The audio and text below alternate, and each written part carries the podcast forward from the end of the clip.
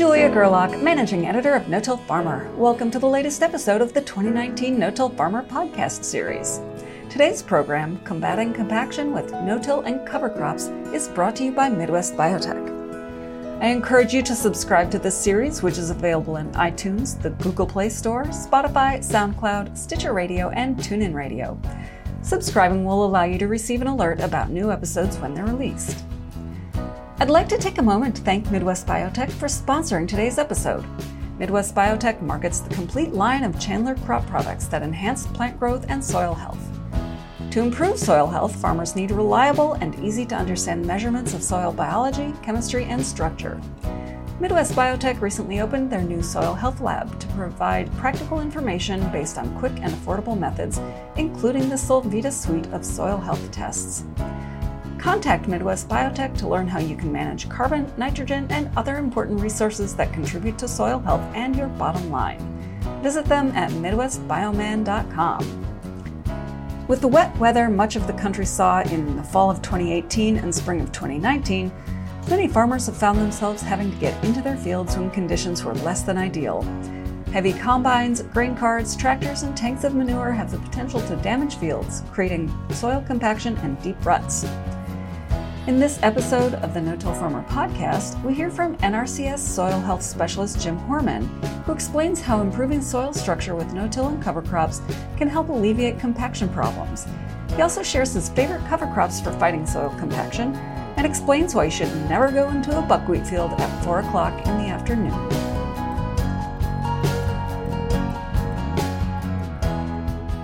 Today we're going to talk about improving soil structure, reducing compaction naturally with no-till. I like to call it the uh, biology of uh, soil compaction. A lot of what we call soil compaction is actually poor soil structure. And probably the difference between soil compaction and poor soil structure is when you compact the soil, you can compact it with weight, but there's also a natural way that, that soil with poor soil structure, and that's what we're going to talk about today is how you can degrade your soil. And part of that has to do with the fact that you're not putting enough organic matter back into the soil. So that's what we're going to try to talk to a little bit. We'll, we'll try to get into that. So here's the ideal soil co- uh, composition. Uh, if you look at a, a soil, it's about 45% mineral. 50% of it is actually pore space. So that 50% pore space ideally would maybe be uh, about half water and half air. We can actually have more pore space in a soil more than 60%, right around 55, 60, uh, close to 60%. But where we're getting into compacted areas, we've actually lose a lot of our pore space. In some of our soils, uh, ideally we'd like to have 50% pore space. We only have probably around 30 to 35. Does that uh, impact agriculture? It absolutely does because if you have a compacted soil, you have less room for air and water. And in a dry year, that's really going to cause a, a major problem. But probably the most important part of that soil is that organic matter. And in an ideal soil, uh, original soils probably had five to six percent organic matter. Now it depends on whether you have sand. For sandy soils, a good good uh, amount of organic matter is probably two two and a half to to three percent. If you can get it above that, boy, you're really doing good. Uh, this organic matter is a little bit like your brain and your heart. It controls so many things. What do we say about organic matter? The more organic matter you have in the soil, the more it, it buffers everything. It buffers temperature, it buffers water, it buffers CEC, it buffers your pH. So if you don't have organic matter in your soil, uh, it's real important. And, and I brought these bricks just to show you what it does in the soil. Notice what happens if I have some organic matter in, in between. That's a lot like this sponge. And this brick is made out of clay. If I compress this, notice that I can come right back again. And that's what the organic matter does in the soil. Now, if you get rid of the organic matter, pretty soon this brick comes and there's nothing to, to do it. And this is what we call basically a lot of uh, poor soil structure. This is some of our compaction. What's this brick made out of? Made out of clay. How do we make this brick? We put it in a furnace. We burned off the organic matter and we dried it out. What do farmers do when they till the soil? They take uh, soil, they turn it over, bring it to the surface, the sun beats on it, burns off the organic matter, it gets hard, right? So what do we call brick laying on top of the soil? Yeah, brick laying on top of the soil is basically a clod. And here's what happens. When you burn off that organic matter, this clay has a negative charge and we put positive ions in between there and it's going to set up like a brick wall. Okay? That's what happens. Have you ever seen a farmer uh, go and till their soil? and get it really just as fine as you can get it. And then what happens when it rains? Sets up just like a concrete, doesn't it? And that's exactly what we're doing when we till the soil. We get it way too fine. We call these individual particles macro aggregates. And what we're trying to do is form a macro aggregate. So macro aggregates are from the roots and from all the microbes that's what we're doing is we're going to form something that's about the size of a small piece of sand or gravel. And that's when if I, if I had a chance, I'd bring some grass in here and I could dangle it in front of you and you would see on there these little peds. And that's how Mother Nature actually forms. So if all you guys have a lot of clay in your soil, you can actually form a macro aggregate. You can actually get the equivalent of sand and gravel by forming these macro aggregates. So here's typically what we see. I see this everywhere. I've been to Kansas. I've been to Minnesota. Uh, Randall was with us one time. We were in Minnesota and they had the most beautiful soil I've ever seen. It's black all the way through. They were complaining they were only getting 125 to 145 to 150 bushel corn. It'd get dry out and their corn couldn't do anything. We went and looked and we dug a soil pit and their corn went down and it went off at a right hand angle. Why did it do that? Reason being is because they plowed that soil every single year, whether it was corn or soybeans.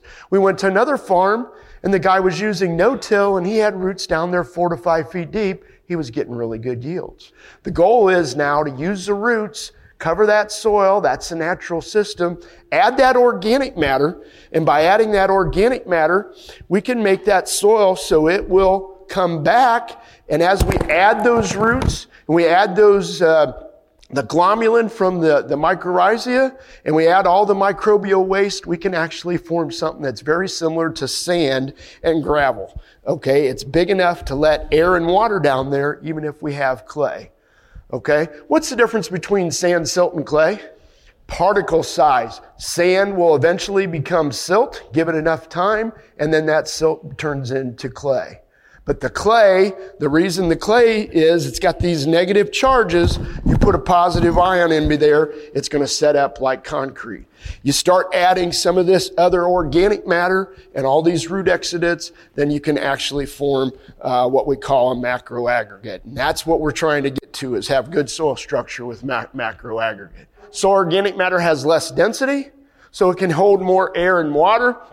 Every pound of soil organic matter can hold 18 to 20 pounds of water. It can hold about uh, one to two inches of, of uh, water per acre. So it acts like a sponge. Compacted soil is set up just like a road, uh, a road or pavement. And, and the worst part about it is, I saw this in the drought of 2012. We got a one inch rain. My neighbor uses conventional tillage. I have no till and cover crops. And we got a one inch rain. You know, you need every drop of that water, but it rained so hard that about two thirds to three fourths of it ran off, ran right onto my field and was instantly soaked up. And the guy had, he had corn, I had corn. Later on in the year, his corn was just completely fired, had very low yields. I had tremendously good yields. It's one of the best years I ever had uh, with my, even though we didn't get very much rain that year. And, and the prices were what? That was a very profitable year because corn was seven bucks, 750, and we got really good yields that year. I mean, they were down a little bit, but still, it was a pretty good year uh, compared to other ones. How many bushels can you get from every one inch of water in the soil? What do we average? Somewhere between eight to nine bushels of corn for every one inch of water that Thanks for listening to the No Till Farmer podcast. If you've been enjoying all the advice and ideas shared by the No Till authorities featured in this series, then join us in St. Louis from January 7th to the 10th for the 28th Annual National No-Tillage Conference. Behind the theme Banking More Dollars with No-Till, we've lined up more than 30 top-notch no-tillers, agronomists, researchers, and other no-till experts to deliver innovative ideas that can help you get the most out of your no-till farming system. Share ideas and get solutions to your toughest no till challenges during 13 thought provoking general sessions, 23 expert led no till classrooms, 76 farmer to farmer roundtable discussions, and two exclusive workshops on soil biology and raising hemp as a specialty crop. Here's what's so important about this. Uh, every 1% organic matter, this was done back in 1994. You look at a sand, if you add 1% organic matter to that soil, it's going to hold about one acre inch of water. A silt loam, 1.9. Silty clay loam, uh, 1.4. As you add more and more organic matter, yes, those numbers go down. But if at 5% organic matter, that sand's now down to a half of an acre inch of water, but you're holding about 2.5 acre inches of water per, per foot of soil. So if I can add more organic matter to uh, another uh, foot down and then another foot down, on average, you know, I'm looking at quite a bit of water in that soil profile that is available. But you got to be able to get to it. If I have that plow layer there and those roots hit that and then have to go off at a right hand angle, yes, some of them will get down, but what we want to see is a root system that goes like this and not have just one or two. And that has a big impact on, on yield, especially in dry areas or when we have dry, dry situations. No-till, does it actually get better or worse? That residue has a function. It's very important. First of all, it keeps the soil so that you get water, slows that water down so the water can get in. But what else does residue do on top of the surface of the soil? It helps with rain splash, but remember these macro aggregates that I was talking about? What happens is uh, it allows the water to get uh, into the soil. These macro aggregates allows that water. These are impermeable to water. So they actually help to trap water inside, but then the water will go, go off. And, it, and we always talk about getting too much oxygen in the soil. If you put, if you uh, till a soil, how many of you guys have a wood burning stove or you've seen a wood burning stove? What happens when you open the damper on a wood burning stove? It burns hotter, right?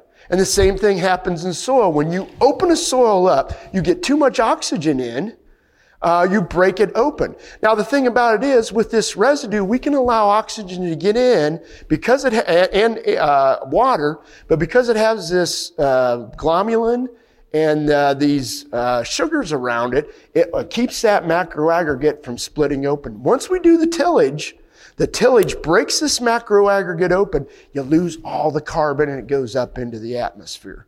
So that residue plays a very important role, one for water and two for regulating the amount of oxygen. It actually, too much oxygen is not a good thing.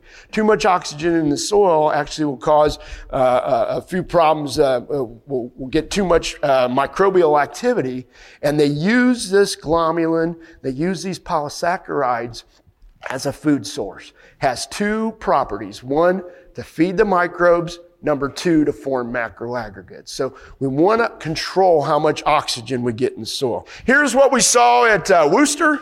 We had a conventional tilled field. We had a no-till field. We had 1,500 inches over a 40-year time period. How many inches of water do you think came off the no-till field? Actually, about seven. Over a 40-year time period, they only had seven inches of water runoff. And most of that occurred within the first two years when that soil was, was converting over to no-till. Once they got it converted over to no-till and they started to uh, improve that soil structure, they had uh, almost zero runoff off of those fields. So that's important again in, in water uh, and, and, water management.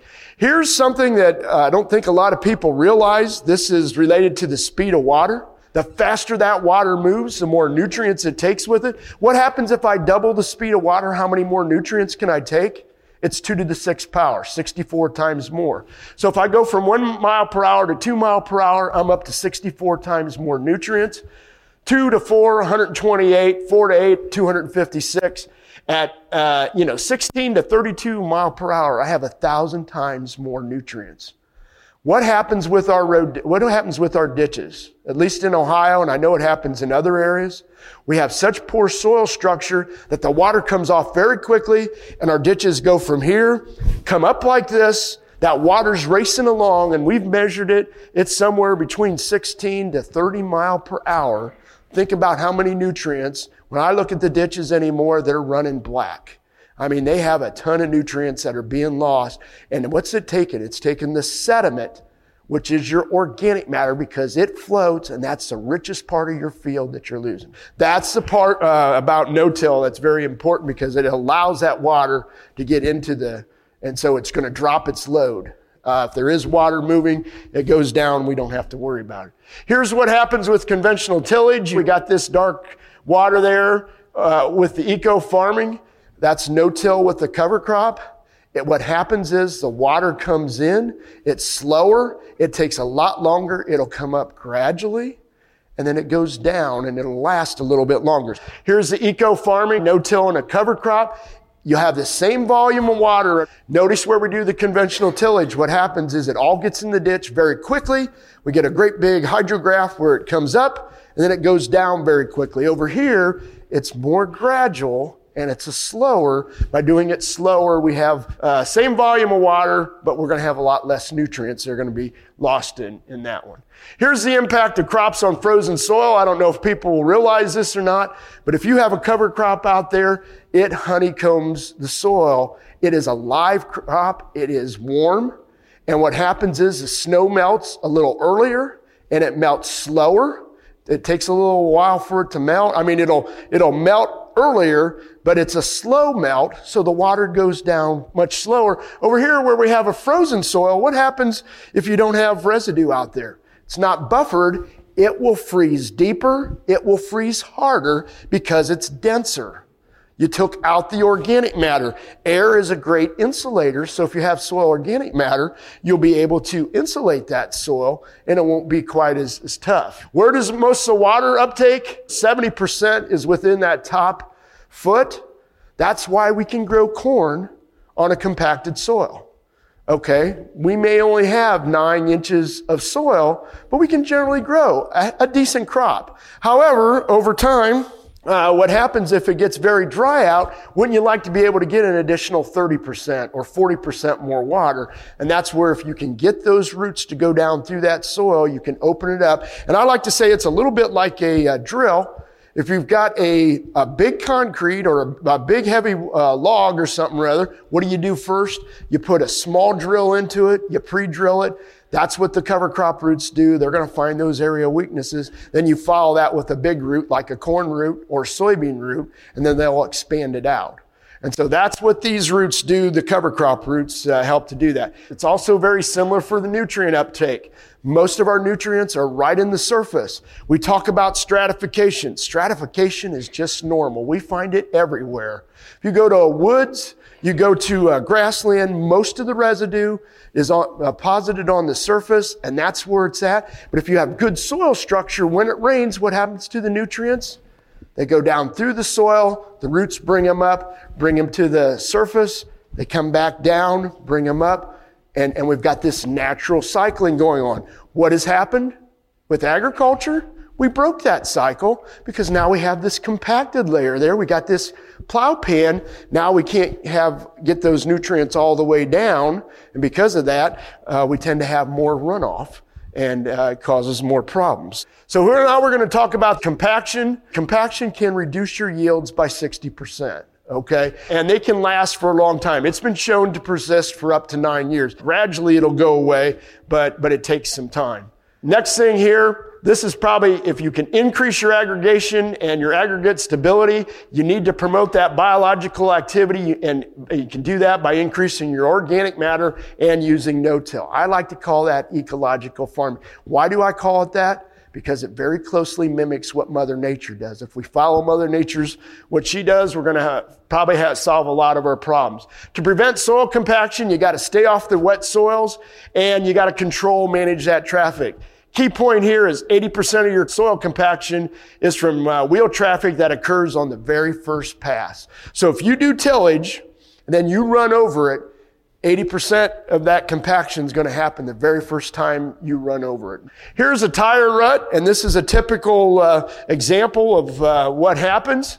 You'll see this little bit of a rise goes down, little bit of a rise, and it comes out. So what happens? As you're pushing down, the soil goes down, but there's already soil beneath it. So it pushes out. Well, there's already soil there, so you get this little rise. Goes up like this, comes like that, goes over. That is a typical what we see. If I go and disc that and shut that apart, have you ever disced a rut? Looks like you lost soil, doesn't it? Well, what, what are you losing? You're losing your pore space because you compacted it like a, an accordion you brought it all together, and now you're losing your pore space, so you're going to have less room for air and water. And do roots compact the soil? Absolutely, because they have mass uh, and they have uh, you know volume to them. Uh, basically, if you take this radish, it takes up space and it pushes down, it pushes out, and it physically lifts the soil. However, it compacts it with a purpose because by bringing those soil particles together, now when these root exudates come, they're going to form this macro aggregate. So what's going to happen is all those polysaccharides and uh, some of the glomalin from this mycorrhiza are going to come together to form macro aggregates. So we can actually uncompact the soil by using these, these radish. Here's what we're trying to do. There on the right side is what we call a macro aggregate. It's composed of all these micro aggregates, these single particles. We combine them together to form a macro aggregate. The thing about a macro aggregate is they're very soft and they can very easily be broken open. That's where most, a lot of water, a lot of carbon is stored inside there. So when you do tillage, what you do is you break open those macro aggregates, you form micro aggregates, what happens when we form uh, micro aggregates? We get the brick wall. Our goal is, is to keep these big macro aggregates out there because that will allow air and water to get into the soil. Okay? And so that's made up of a lot of different components there. These mycorrhizal fungus are very important. They bring back tremendous amount of nutrients. How many mycorrhizae are there in a corn? Anybody have any idea? There's at least 21 to 22 that can be infecting your corn at any one time. Okay, and what do they do? Well, I, I happened to go to a really good uh, research uh, on this, and it was very interesting. Some of the best mycorrhizae will bring back 140 to over 210% more water back to that corn plant. And what they do is they go through the soil. They're one tenth the size of a root hair. Matter of fact, our plants would not be here if it wasn't for mycorrhizae. Mycorrhizae were here first, and they kind of evolved together. The mycorrhizae, this is a, over a 400 million year uh, evolution, and 80% of our plants, 80, 85% of them have mycorrhizae, and they do much better with the mycorrhizae because they've decided to farm that out. They feed these mycorrhizae, they give anywhere from 25 to 40% of their total carbohydrate reserves to feed these mycorrhizae. They're like freight trains. They bring back nutrients, nitrogen, phosphorus. Each one might have a different purpose. One might bring back nitrogen, one might bring back phosphorus. And they take all these corn plants and they can actually link these corn plants together. They did a little study up in Michigan. They had a 40 acre woods 30 acres of that woods was one single mycorrhiza and it connected every single tree in that woods together. Gives you a little different thought of what's going on, and they were sharing nutrients back and forth. How long did that mycorrhiza live? They estimated it was over 10,000 years old. Because the thing about a mycorrhiza, it doesn't have a head. All it does is it just, it just spreads out and if it, one of it breaks off, and when it breaks off, what does it do? It gives off this glomalin.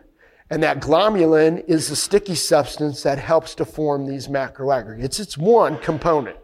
We also have the root exudates. You also have the microbial waste. But if you have a healthy soil, you're going to have a lot of mycorrhizae there. What are some good things that will promote mycorrhizae? Oats is probably one of the best ones. Some of our crops are a little better than others. Corn is highly dependent on it. Uh, soybeans is also pretty uh, highly dependent on it. But if you do too much tillage and you way, way over fertilize, you'll have a lot less because these mycorrhizal nets, when you do tillage, it's about like cutting off my arms and legs. I can't move around very good and I can't do a whole lot. So that's the key. We'll come back to Jim's talk in a moment, but I want to take time once again to thank our sponsor, Midwest Biotech, for supporting today's episode. Midwest Biotech markets the complete line of Chandler crop products that enhance plant growth and soil health. To improve soil health, farmers need reliable and easy to understand measurements of soil biology, chemistry, and structure. Midwest Biotech recently opened their new Soil Health Lab to provide practical information based on quick and affordable methods, including the Solvita suite of soil health tests. Contact Midwest Biotech to learn how you can manage carbon, nitrogen, and other important resources that contribute to soil health and your bottom line. Visit them at MidwestBioman.com. Now let's get back to Jim Hoorman. Building soil is like building a house. Building good soil structure is like building a house. The architect is Mother Nature. I'm building a house. I start off with what? The parent material, the sand, silt, and clay. So if you look at a room like this or any kind of house, I say a brick house, you've got your foundation and that's what's, you know, you, you start to build with. But in, inside of here, look, we got all this pore space. How do we get this pore space? It's because we have uh, braces. We have the, uh, uh, what do you want to call it? The wood. And that wood has structure. Now, if you look at carbon, carbon's a little like spaghetti. So in order to give it structure, how do we do? How do we make it stronger?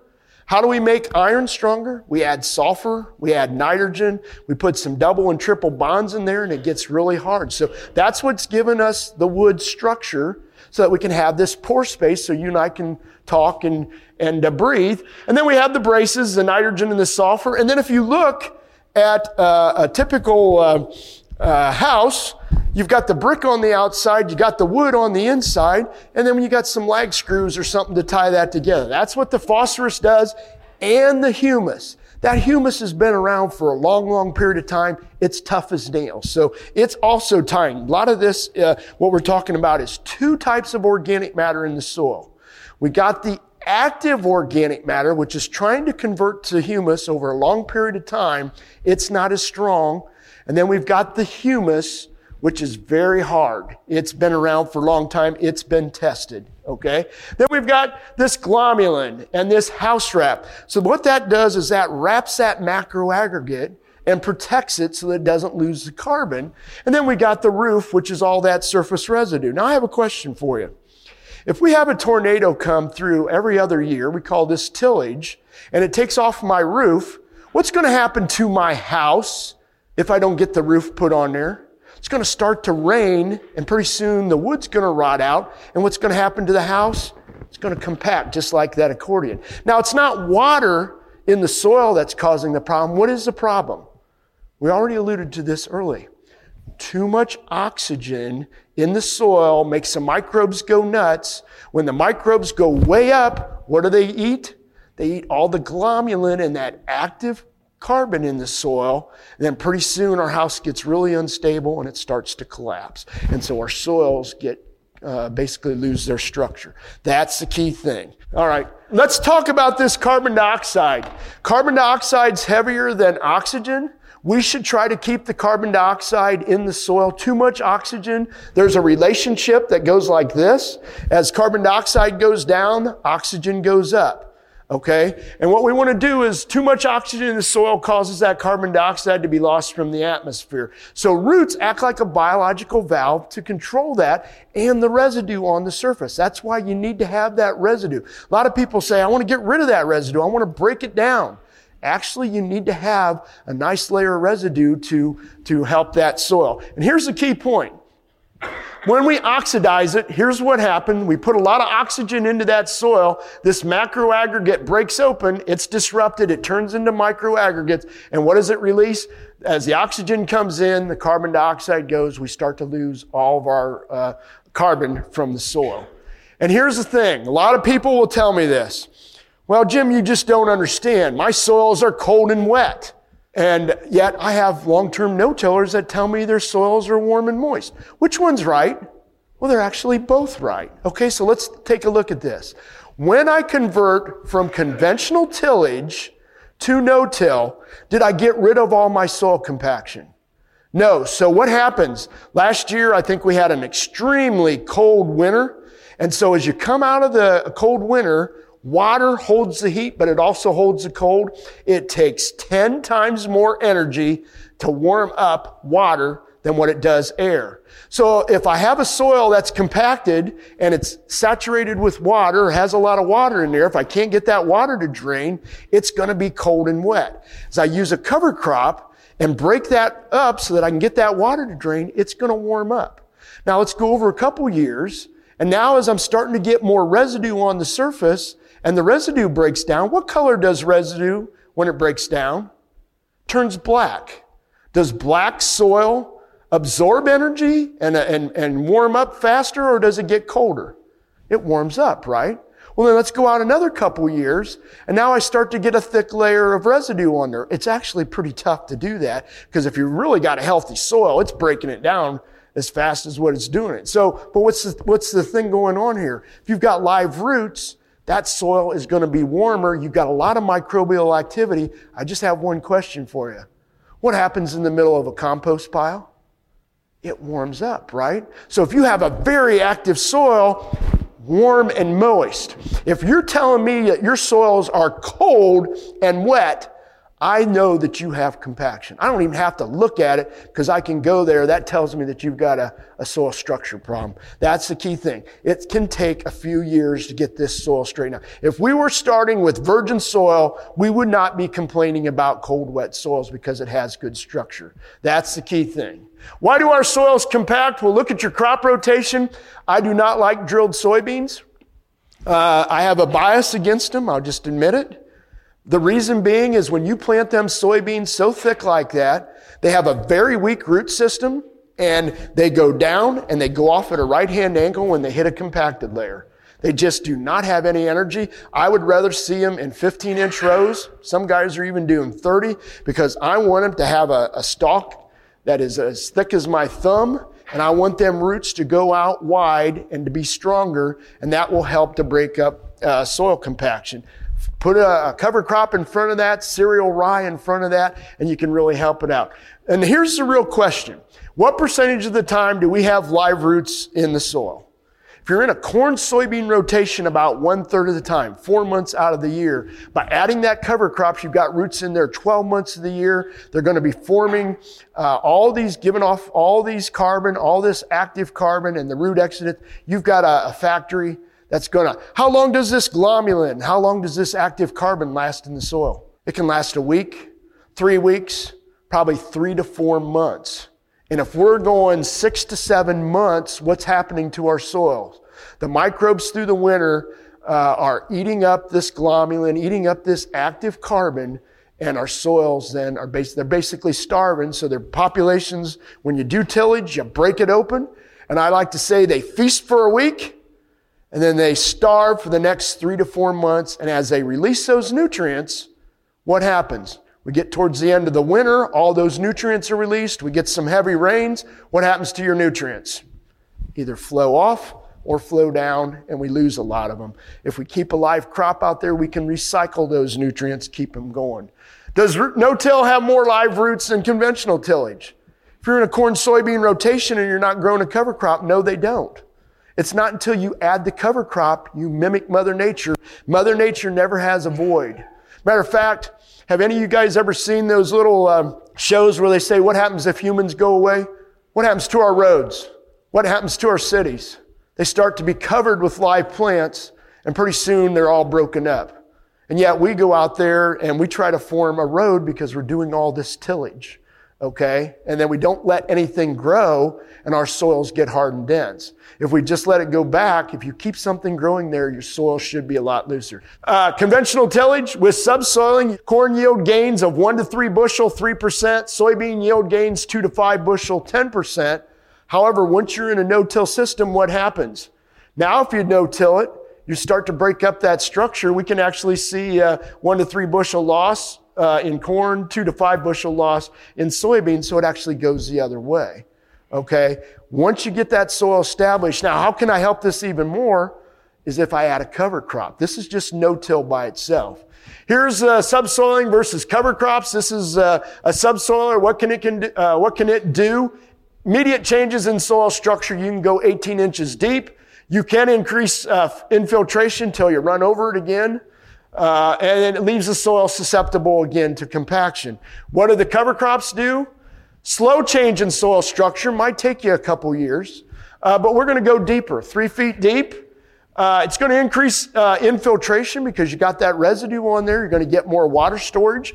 It will protect the soil from erosion. You're going to add nutrients and organic matter. You're going to keep the nutrients in there, keep them recycling. It fits into a continuous no-till system very well, and it's going to help then protect you against uh, soil compaction. Why is it protecting you? One quick question. If it's raining, pouring down rain out, getting ready to pour down rain out, and you got a bare soil that's not, that's been freshly tilled, would you rather run across with your tractor or with a, a truck across a bare field that's been freshly tilled, or would you rather run across a, a pasture to get back home? You know, if it's starting to pour buckets, what's going to happen if you're in that freshly tilled? You're going to compact it. You're going to spin out, but you got some structure there. If you go across that pasture and run across it, generally, if you don't have too much weight on there, that soil will compact.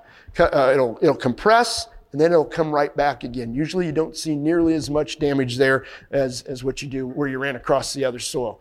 Here's all the soil resistance to compaction. These are ranked. Subsoiling it, deep ripping, and full subsurface tillage is probably the worst. Then moldboard, chisel plowing, uh, then just subsoiling with the wide shanks. We start to get some improvement when we strip till. Uh, if we do just shallow tillage with an Aerway or Phoenix Harrow, that's not as bad. Then we get into the intermittent no-till. If we no-till, you know, one or two years, then we're going to till it up. You still will keep a lot of your structure, but you really do hurt it. Matter of fact, uh, Don Reicosky says the first tillage pass that you make over a field, you lose, uh, he thinks you lose about 75, 80 uh, percent of your benefits. You lose a tremendous amount of carbon just with that first tillage pass within 10 minutes. You can't see it. You can't smell the carbon, that carbon dioxide, but it goes right up into the atmosphere. The best ones are no-till. If you've got light residue or bare ground, continuous no-till then with heavy residue, no cover crop, continuous no-till with a growing cover crop, and then the, the ultimate is continuous no-till, controlled traffic, and a cover crop. That's going to resist it. What you're going to do is you're going to compact a small area. The rest of it's going to be like your garden, and that will allow uh, the crops to grow uh, much better. These are the best cover crops to fight soil compaction. Uh, grasses have much fi- uh, better fibrous root systems. So sorghum sudan, uh, annual ryegrass, and cereal rye. Real quick on sorghum sudan. I like to put it out after wheat. Either mow it or feed it. I'm after the roots. When you mow it after it gets three feet tall, you'll get five to nine times more roots. And then you can let it grow out. And then plant uh, soybeans, I would recommend after because you've got a lot of carbon there. You can add uh, about a half a percent of organic matter. Now, when I say you're adding a half a percent of organic matter, is that going to stay there? The answer is no, because this is active organic matter. It's always breaking down. So it'll last maybe one or two, three years until it breaks down. So you, what you have to do is keep supplementing that, put more cover crops out there, but you will see an, a, a, pretty dramatic improvement in your soil if you do that. Brassicas are really good. Uh, the, the radish, uh, the turnips have a little bit uh, shallower roots, but when you see an, uh, a radish out there, a daikon radish, about half the volume is in that root. The other half, which you don't see, is all those little fine roots that come off when you pull it out of the ground. So there, uh, only about half the volume uh, in that radish is is uh, in that tuber. The rest of it is all the little fine roots that are helping to break up your soil. The legumes, hairy vetch, cowpeas, red clover, winter peas. Probably one of my favorites that I'm working with right now is sweet clover. Sweet clover will work on very poorly drained soils and it has a very deep tap root. You can get a lot of nitrogen out of it, 100 to 200 pounds uh, out of that. Uh, for surface compaction, buckwheat is a little bit better than Phacelia. That's just, they're only a couple couple inches deep. And then for deep compaction, we're looking at the sunflowers. Uh, they, they also help. Buckwheat will release more phosphorus probably than any other cover crop we have. It, it is, uh, uh, it has some enzymes in it. And if you have extremely low phosphorus levels, grow buckwheat because it just really makes, and what's the best part about buckwheat? Are the flowers. Yeah, it's got a lot of flowers in it, but there's one thing you do not want to do with buckwheat. Don't ever go in a buckwheat field at 4 p.m. Why not? At 4 p.m., the bees get pissed off, and if you're out there, you're going to get buzzed. Okay? There are so many bees and so many beneficial insects out there. Uh, they really promote, and we're, we're promoting buckwheat around orchards, uh, around vegetable crops, wherever. If you have an insect problem, plant some buckwheat around it, and they really, really help with that. Thanks to Jim Hoorman for that insightful presentation. To listen to more podcasts about no-till topics and strategies, please visit no-tillfarmer.com forward slash podcasts. Once again, we'd like to thank our sponsor, Midwest Biotech, for helping to make this No-Till Farmer podcast series possible. If you have any feedback on today's episode, please feel free to email me at jgerlach at lessitermedia.com or call me at 262 777 2404. If you haven't done so already, you can subscribe to this podcast on iTunes, Spotify, or the Google Play Store to get an alert as soon as future episodes are released. You can also keep up on the latest no till farming news by registering online for our No Till Insider daily and weekly email updates and Dryland No Tiller e newsletter. And be sure to follow us on Twitter at No Till Farmer with farmer spelled F A R M R and our No Till Farmer Facebook page. For our entire staff here at No Till Farmer, I'm managing editor Julia Gerlach. Thank you for listening.